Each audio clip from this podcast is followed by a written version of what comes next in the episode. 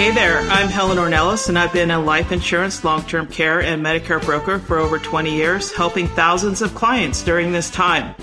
I've come across all types of cases, questions, and calls from people who are in planning or in crisis and provided solutions. So welcome to the On Life podcast with Helen Ornelas. Listen, you know as well as I do that taking care of important things in life is motivating, empowering, and even inspirational. You're thinking, what does this look like? If you're a business owner, executive, or someone who wants to know, what do I need to know about life events, how to prepare, where can I get help, you're in the right place. These life events will be coming your way, and you will receive these phone calls from your family, siblings, in-laws, grandparents, business partners, and friends.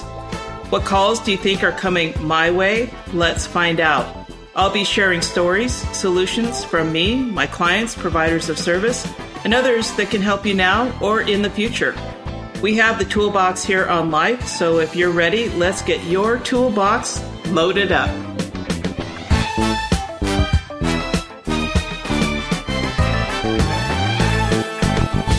All right, here we go on Life with Helen. Today I have Mitchell Cooper here, and he is from Mutual of Omaha, and he is a specialist in reverse mortgage. And we are going to talk today about myth. I call it myth busting, so myth versus facts. And so the reason that Mitch and I were having coffee last week, and I'm like, yeah, I was talking to a client, I was doing an insurance review, and she was struggling with how to kind of finance her husband's declining health and the help that they might need and so on and so forth. And I brought up reverse mortgage as a possible option. And oh my God, I mean, like the fear just kind of came over her face. And I thought, oh, poor Mitch, he's got to put up with this all the time. So when we had coffee, I kind of brought this up, and you were gracious enough to come on the podcast again. And so we're going to talk about 8 myths versus facts that we're going to bust today, right? Yeah. It's gonna be fun. So Mitch, why don't you kind of talk generally about the kind of things that you have to deal with, the old way reverse mortgages work as opposed to the new way. And then we're going to get started on these 8 myths. Yeah. Well, first of all, thank you for having me back on. Always sure. A fun time. So, if we maybe we talk about the history of reverse mortgages, right. Reverse mortgages started in the 60s, and they were started by insurance companies. Essentially how those worked is they would buy the house off of the client and give them maybe a monthly amount, but allowed them to live in the home. And it worked actually really well for a lot of people. They were able to live in their home and get some additional income that they needed. The problem happened was when the client would outlive their life expectancy, the insurance company would say, well, we've paid you in full for your house, right. So it's time for you to move out. And, well, typically you're talking about single women in their 70s and 80s getting right. kicked to the curb. So, I joke, if you want to give yourself a bad name, that's a right. pretty good way to do it. And so that changed in 1989. The FHA came out with their reverse mortgage. So it was actually signed into law by Ronald Reagan. It was an act of Congress that started the Home Equity Conversion Mortgage, which is the FHA reverse mortgage. So most people still today do not know that it's 95% of reverse mortgages are in the United States are FHA. They're created by the FHA and regulated by the FHA, insured by the FHA. And we're just the ones providing the money, but we got to follow all their rules. So that's kind of interesting. And that's where we still see a lot of myths from the old days. And the FHA still had some things that took them 30 years to get right. There was updates along the way, big changes in 2009, 2013 that have made this product better and better over the years. One of an analogy that one of our loan officers on the East Coast, Don Graves, talks about is picture a cell phone in 1989. And all they did was call people and receive calls, and they weighed 2.5 pounds and right. barely anyone had them. And now we have these supercomputers in our pocket, and a lot of people don't even make calls or receive calls on them anymore. Right. So not only has the product changed, the use of the product has changed. Yeah, you can't even get anyone to pick up a phone call anymore. Right. You have to text them. Yeah, exactly. So that's the same with reverse mortgages, right? It's 30 years since the FHA started, a little over now, and they have changed a lot over that time, just like most things do. So. Right. All right. So let's just kind of get to it here. I'm excited. So I will mention the myth and I'm going to let you bust it, okay, with the facts. Sounds good. All right. The first one, myth one, the lender is on title or owns the home. So go ahead and bust this one wide open. Yeah. So that's like what we said in the 60s, right? They did actually take ownership of the home. That is not true. That's no longer true. We're a lien on the property, just like any other lien, right? So if you have a mortgage with Wells Fargo that you make monthly payments on, you know, we always say, yeah, we're a homeowner. That doesn't change. It's just a lien on the property that doesn't require monthly mortgage payment. Kind of the cheat sheet for the myths is, the four most important words when you think about myths with reverse mortgages, it's just a mortgage, right? And so it's just lien on the property. No, we don't take title. On a typical loan, your loan requirement is that you pay your monthly mortgage payments. For a reverse mortgage, the loan requirement is that one of the borrowers is living there and that they're paying their property taxes and homeowners insurance on time. And if they have a homeowners association, that they're paying that on time as well. So those are the loan requirements that need to be met. And then we're just a mortgage on the property. And they do have to maintain the property also, correct? Yeah, they also have to maintain the property. And that's an interesting one because it's a huge gray area. Right, they don't really define what that is. I've never heard of that being used. I've never met anyone that's had that being used. But yes, that is also a loan requirement that you maintain the property. All right, number two, the funds received from a reverse mortgage are taxed. Yeah.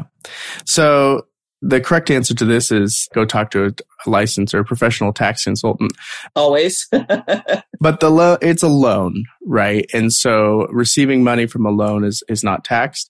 It also, there's a provisional income test for Social Security.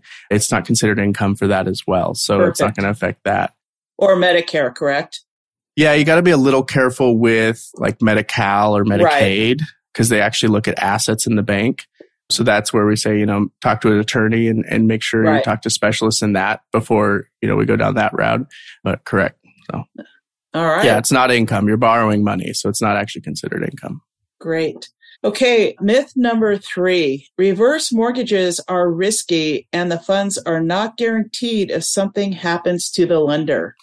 Yeah, this one is really interesting because this one just got tested in November 2022. So part of the FHA insurance, kind of talk about one of the big fees on a reverse mortgage is the upfront mortgage insurance that goes to the FHA to insure the loan.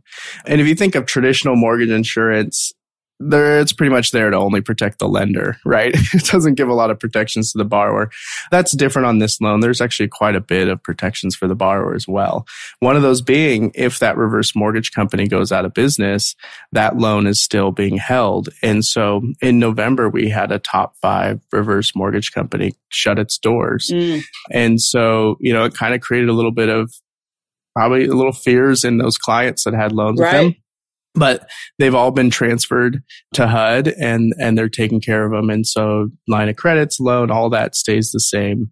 They're just no longer with that company. And that's part of that FHA insurance. That's part of that protection so that they do still have their loan, their line of credit, their loan without a mortgage payment, everything transferred really, really smoothly. So that contract was just honored in full with no changes, correct? Yeah, exactly. That's awesome. So it's a major protection. It's something I always bring up. And I usually say, Mutual of Omaha is 110 plus years old.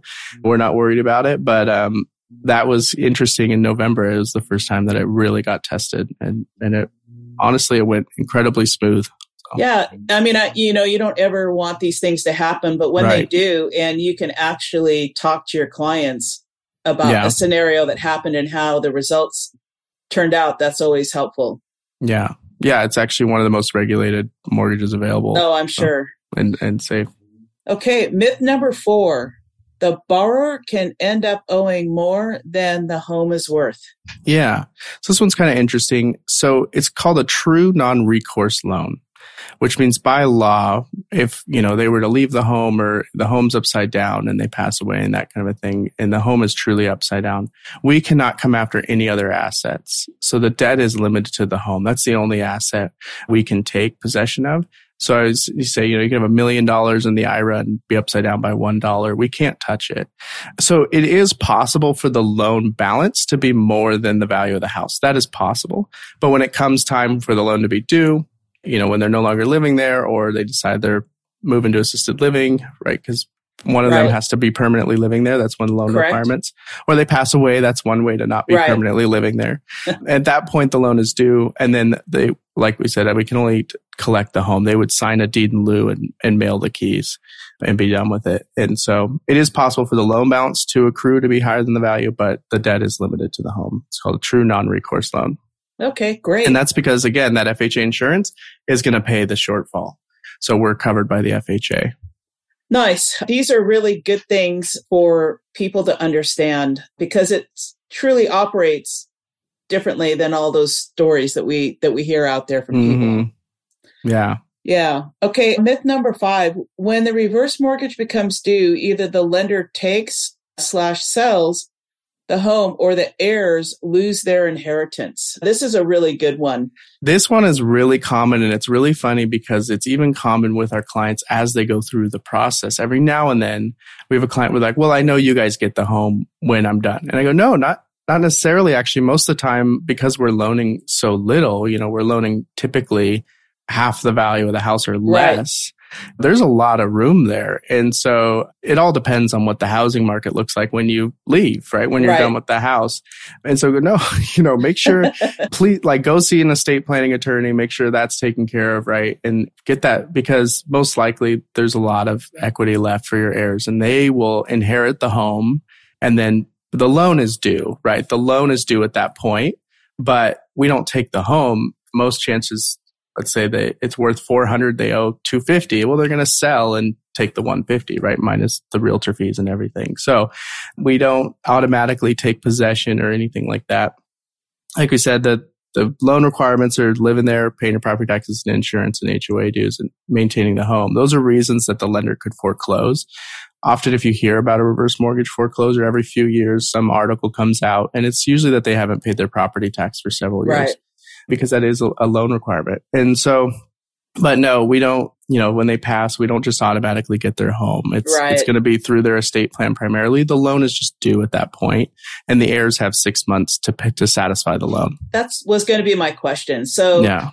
And that was one of the things that I shared with my client because she was concerned about not being able to pass along that piece of her estate to her daughter. And the conversation I had was like, okay, well, your daughter can start writing $10,000 checks, or you can find a way to finance this, and then she can figure out getting a loan and take care of the house down the road. And they just kind of giggled, and they're like, okay. That is a solution. We have adult children that have the assets to do that, and they go, oh, they're just going to pay for it. Go, oh, well, that's fantastic. Or even get a mortgage. I mean, they can figure that piece out down the road when they can figure out how much is owed. Yeah, exactly. Yeah, they can refinance out of it to keep the home. Right. And that kind of thing. So there are options. I think if they truly want the home, that is definitely something to consider. Primarily, like you said, you got to take care of yourself and your own long-term care before you're worrying about legacy.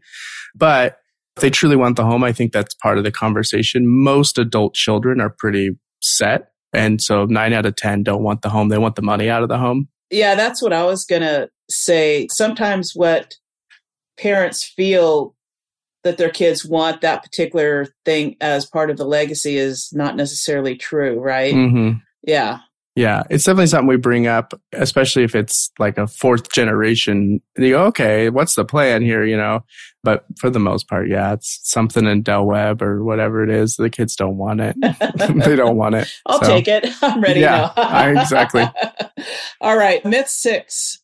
If a borrower outlives their expectancy, the lender will kick them out of their homes. I know you spoke about this a little bit, but let's just go ahead and review it again. Yeah. So one of the interesting things is a change that happened a year and a half ago or so was the reverse mortgages used to have an end date, and it was always the youngest borrower's 150th birthday. Oh, okay. And so it was designed not to end, but they actually got rid of that entirely now. So now they just don't have an end. And so, no, the life expectancy, how old someone is determines how much they qualify for. But after that, that's not a factor. Again, it's just meeting the loan requirements. One of the borrowers living there, paying the property taxes, homeowners insurance, and HOA, then you're covered. Just out of curiosity, I know it's a little off topic, but the younger you are, the more you can borrow, or the older you are, the more you can borrow? I'm just curious. Yeah, vice versa. So the younger you are, the less we can loan. The FHA has just a loan to value. Is that table. Just because of longevity? You know, they're insuring the loan, right? And so they're trying to make sure that you don't run out of equity. Got it. So the younger you are as that loan, the more likely that's the case as that loan grows. Where if someone's 97, they're like, okay, likelihood of them living here 20 years is probably pretty small. Right. So they can loan a lot more because they don't need that buffer. And that's why interest rates also affect it. So the lower the interest rate, the more we can loan because essentially the loan is growing slower. Right. And so both of those, it's just a factor of trying to keep them from running out of equity. Cool. Yeah. Okay. So let's go on to number 7. You can never get out of a reverse mortgage. This is a really good one too. This is one that comes up a lot. People say I'm stuck or that kind of thing. Nope. Remember, it's just a mortgage. That's the one that answers most of these. It's just a mortgage. So if you want to sell your property, you call your favorite real estate agent and put it on the market. And it's going to get paid out of escrow just like any other loan. Even if you're upside down, you could sell it and participate in the short sale. But most would probably just sign the deed in lieu and mail the keys because that's easier. And that would be something maybe to talk to a tax professional about advantages or disadvantages of what to do there. But, you know, really, that's it. I mean, you can get out, you can refinance out of it if you wanted to go back to a traditional loan. My hope is if someone was trying, if their goal was to pay this off in a short time period, hopefully that came up in the initial conversation and then they never put the reverse in place in the first place because it's not the right use of it. Solution, yeah. But we always tell people if you win the lottery or there's no prepayment penalty, and you're always even welcome to make mortgage payments on it. People can choose to make a mortgage payment. They're just not required to make a monthly mortgage payment. And so no, it's just a loan.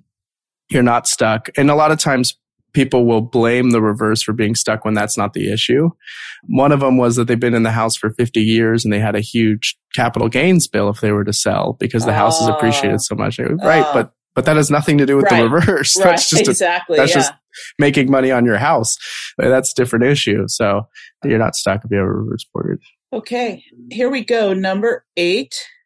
A reverse mortgage can impact my Social Security and Medicare benefits. We touched on this lightly at the beginning, but maybe you can give us a little bit more information. Yeah, it's just, we did kind of mention it, but it doesn't affect, like I said, that, a lot of people don't realize that Social Security benefits can be taxed.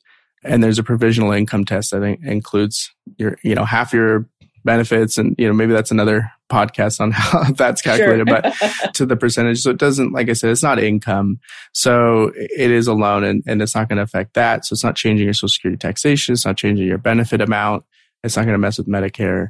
And because it is a loan. And that's the nice thing. If it is someone that is receiving, let's say $1,000 a month from the reverse, that is $1,000 a month. We're not worried about paying taxes and making it $800. And so that can really help, especially if you're looking at taking from an IRA versus a reverse. You're going to take $1,250 out of the IRA, pay taxes, or are we going to take $1,000 in reverse, or maybe a mix of both? And that's where financial planners earn their value. In planning that. Exactly.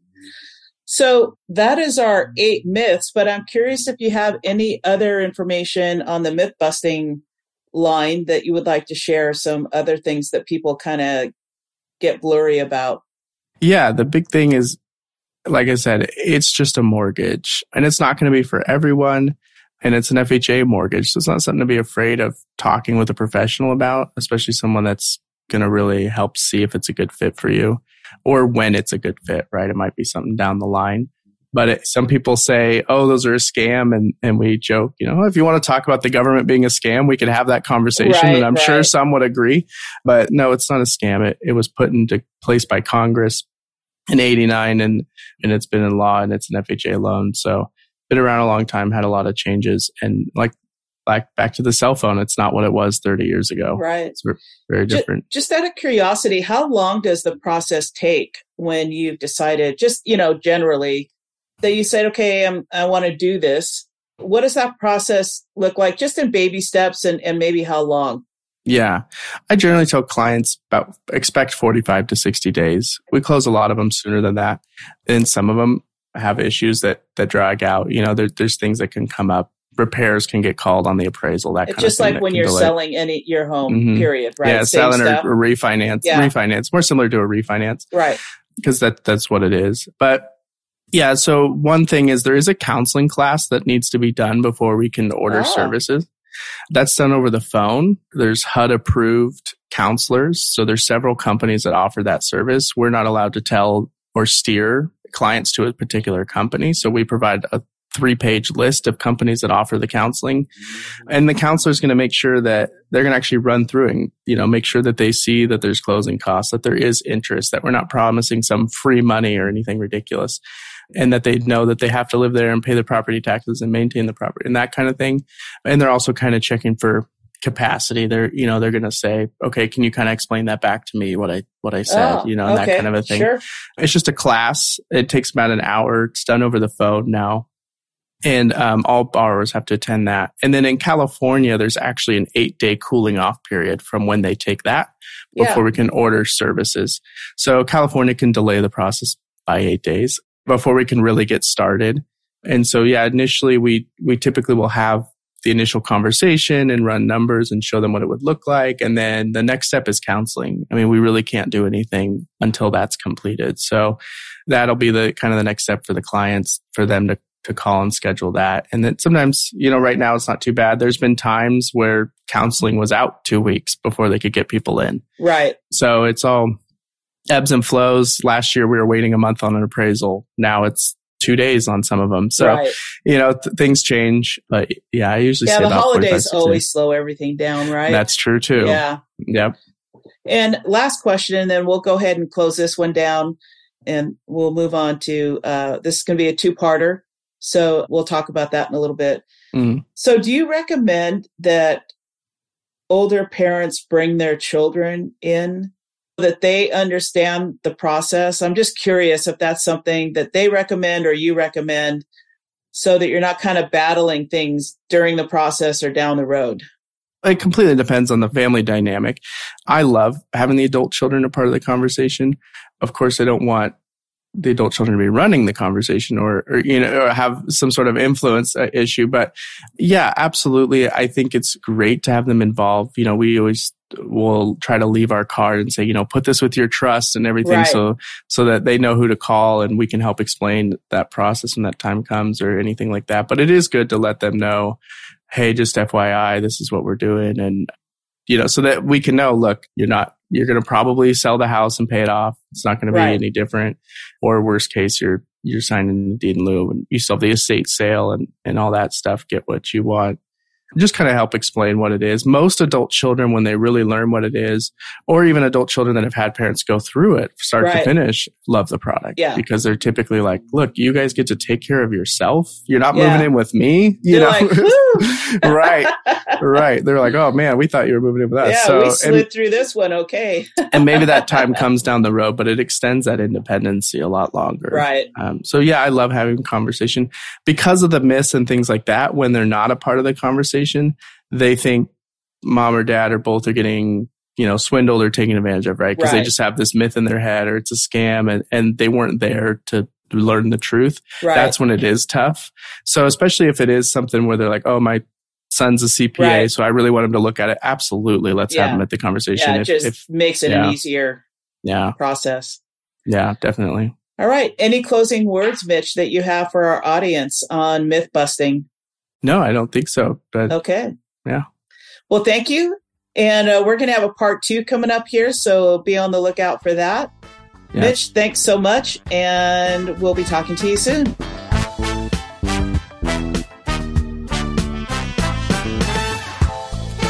Hey, thank you for listening to this episode of On Life with Helen Ornelas podcast. If you enjoyed what you heard, please share with a friend.